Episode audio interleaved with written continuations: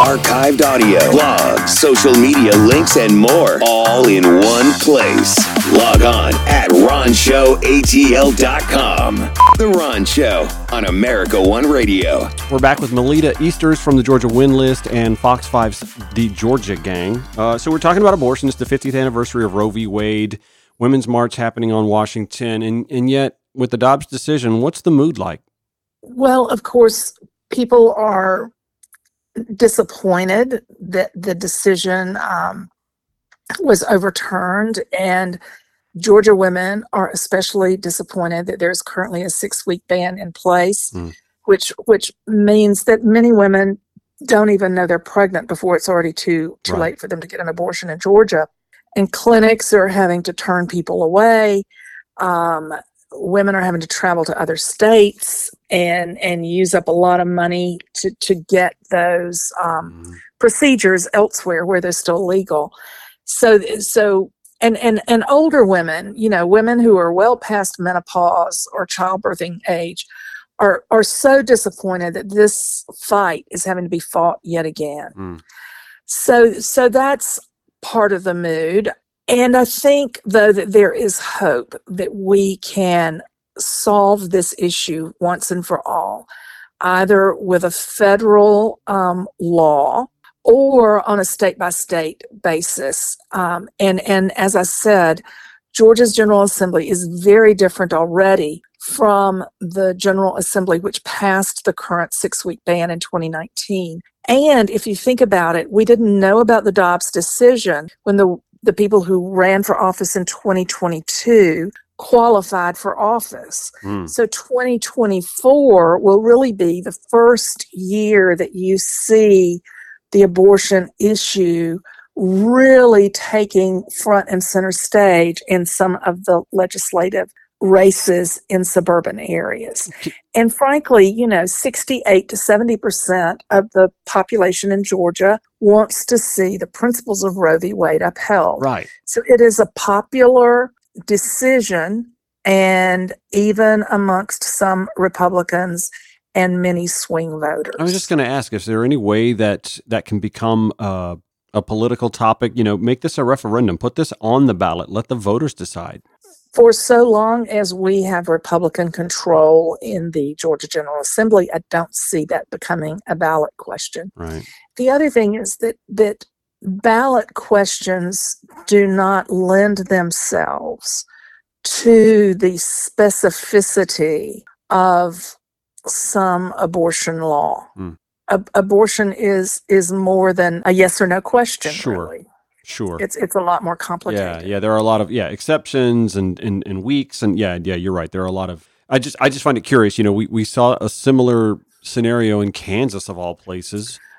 Yes, we did. Kansas shocked the nation hmm with their affirmative votes in favor of abortion access. hmm We also saw data that came out here recently that Georgia again ranks really, really high, I guess, which is really bad for infant mortality. I think I think yes, this is a perfect opportunity. Mortality. Yeah, mat- yeah, you're right. You're right. Matern- and and and and this week kathleen toomey from um, the georgia commissioner of public health told legislators that the next set of numbers are going to be even worse that that the the maternal mortality rate which is already the worst in the nation and far worse than some third world countries Mm. got worse during the pandemic. And so that means that the figures when they come out in a few weeks will be worse than the 2018 2020 figures. And those figures posted pregnancy related deaths for white women at 22.7 deaths per 100,000 births and pregnancy related deaths for black women at 48.6 deaths per 100,000 births. These are really high, unacceptable numbers. And studies um, from very respected institutions like Yale Global Health Justice Partnership have said repeatedly that Georgia's lack of Medicaid coverage for poor women throughout adulthood is one reason for our very high maternal mortality standing. and yet, our new House Speaker all but said, you know, he's not willing to to listen to any talk about Medicaid expansion beyond the the, the minuscule expansion that's that's taking place now. Right. And the expansion that's taking place now is a work program that, that Governor Kemp has proposed. It expands coverage for fewer people at greater expense Mhm. Than just an outright full expansion would. Right. And I, I fail to understand or see how Republicans can be so hard headed and actually cruel about expanding health care. At some point, the, the Republicans even need to come to the realization that health care impacts their much prized economic development activities. Oh, right. because Yeah. when communities don't have good options for birthing babies, it's pretty hard to get them to break ground on a factory. Yeah, I've maintained just as you said right there. Healthy people are, are a healthy workforce and want to repopulate, which continues the trend of us having a healthy workforce. We are a graying country and between the obstinance from the right on healthcare and on immigration, where we need younger folks in this country, however they get here, to come work. We're, we're going to continue to, to to see these these you know we, we we're a two to one workforce to Social Security beneficiary ratio where it used to be like three point three to one. Uh, One of these days, uh, uh, are they are the synapses going to connect? Are they going to connect the dots and see the picture? I don't know. They see and connect the synapses they wish to see connect. They don't look at the big picture. Yeah, doesn't seem so. Uh, I wanted to ask you because I feel like you can explain this in a way that simple old me can understand. I follow the story somewhat, but I've only started really diving into the entire picture of the Cop City kerfuffle. Um, we we we had a a state trooper shot. We've we've had one protester now killed apparently in a scuffle. I noticed that a lot of these protesters are from out of state. I'm not even sure like the, the the local outrage is near at the level that we're seeing from folks who are coming here to protest the uh, Atlanta Police Development Training Center that they want to construct in DeKalb County. Can you kind of give us a layman's term, s- you know, uh, Cop City for Dummies uh, interpretation? What's going on out there? The site that is the specific target of these protests Hmm. is property in unincorporated DeKalb County, which has been in city of Atlanta hands for more than 100 years. It used to be the prison farm. Mm, It's about 350 acres. Years ago, the property was supposed to become part of a larger South Fork River parkland that Mhm. was going to be one of the largest um, green spaces. It was going to be a 3,500 acre South River Forest Park. Um, it was something that the city council unanimously adopted in 2017, and it was going to become one of the largest urban parks in America. Mhm. Then, after she decided she wasn't running for re-election in her lame duck year, Mayor Keisha Lance Bottoms agreed to lease about one third of that prison farm land, one third of it, to the um, Atlanta Police Foundation for their training facility. Now, the other two thirds was going to remain parkland. The city has done a horrible job of explaining that what we're talking about is one third of the land. mhm. The other thing is that you, you've got a police foundation which has accepted corporate money and city money, but there's no transparency in the way they operate. Mhm. And they have not been terribly forthcoming about what is included in this training facility Mhm. because there's a real backlash about policing policy around the nation. There's a lot of resistance to um, to the militarization of police forces because a lot of them have bought military equipment from the Department of Defense. Right. There's a there's a move towards um, de-escalation of the way police calls are handled, particularly when it's it's somebody who's mentally ill and what they Mhm. need is um, a mental health professional instead of an armed policeman.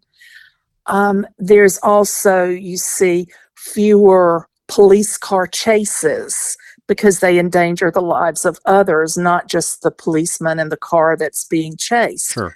So, so the police foundation and the plans for this training center, haven't been very clear about whether this training facility will be something which trains policemen in some of this newer age, so to speak, types of policing.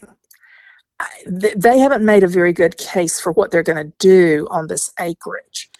Then, at the same time, because there's some old growth forest land in this entire acreage, you've attracted national um, protesters who are loosely connected with each other. In Hmm. fact, there have been there have been um, some of the corporations who have contributed to the law enforcement training center have had um, acts of vandalism at their corporate headquarters in other cities. So you had these activists moving and living in the forested part Mhm. of the site. There's been vandalism of construction equipment. There were attacks on law enforcement. In fact, on MLK Day, Monday, you had a rally in front of the DeKalb County Courthouse asking um, District Attorney Sherry Boston not to not to press the charges of domestic terrorism against the people who were arrested in December. Mhm. Then on Wednesday, Mm. the the protester died and the two people were shot. Once the name of the protester who died was released, um, his the, the name he he the the protester preferred to go by a they pronoun Mm-hmm. the name he the, the name they used is Tortuguita. Yeah. Which was the um, Spanish name for a an indigenous fighter during colonial times in the 1700s. That was the adopted name. There was a long, Bitter Southerner article with this protester that was published in December. Some very poignant things he said um, during that interview about um, the right. He, this is a quote: "The right kind of resistance is peaceful because that's where we win. Mm. They're not going to beat them. We're not going to beat them at violence. They're very, very good at violence. We're not. We win through nonviolence. That's really the only way we can win. We don't want more people to die. We don't want Atlanta to turn into a war zone. Right. End quote. Those are the words of the young man or the young um, protester who died. Right. And and then like like I said, you, there's so much question about uh, the state trooper was shot. There's been no ballistics information that detail what sort of weapon. Sh- Usual- right. There's there's no and the GBI is investigating. Mhm. And until we truly know um, the ballistics of the bullet which injured the state trooper, we really won't know the full truth. Um, and there is a lot of, for many good reasons, there is a lot of mistrust Mhm. in the community at large, especially amongst all of the protesters, of of any police involved shooting Mhm. because there has been a history both in Atlanta and nationwide for stories changing.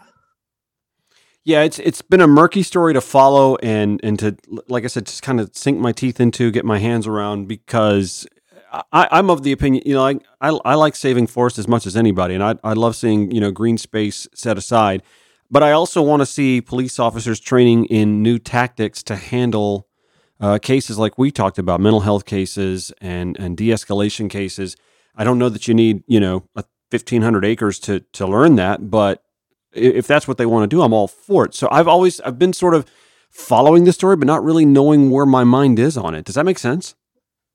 Well, I think I think it does, and I think until we have real answers from the GBI investigation about how one person died Mm. and the other was shot, we won't really know how to fully process. Yeah. But I do think that this death, this tragedy, will motivate more protesters. That's my fear too, that this is just going to And escalate. I also think that this will receive a great deal of national, if not international, also press. And so there's a need for some sort of better communication at a very bare minimum. Yeah, I would agree with you on that. Know, not just from the GBI with the investigation, but the city police department on their plans for this piece of land for their training center. You're right, absolutely. Melita Easters, thanks for bringing some clarity to that story and uh, so much more. Again, celebrating the uh, 50th anniversary of the uh, Roe v. Wade decision. As uh, somber as that occasion is after the Dobbs decision uh, last year, uh, I appreciate your time and, and helping us uh, navigate both in-depth conversations. You're very welcome. Always a pleasure to talk with you. That's Melita Easters, Georgia WIN List, and Fox 5's The Georgia Gang Pundit. More Ron Show on America One Radio next.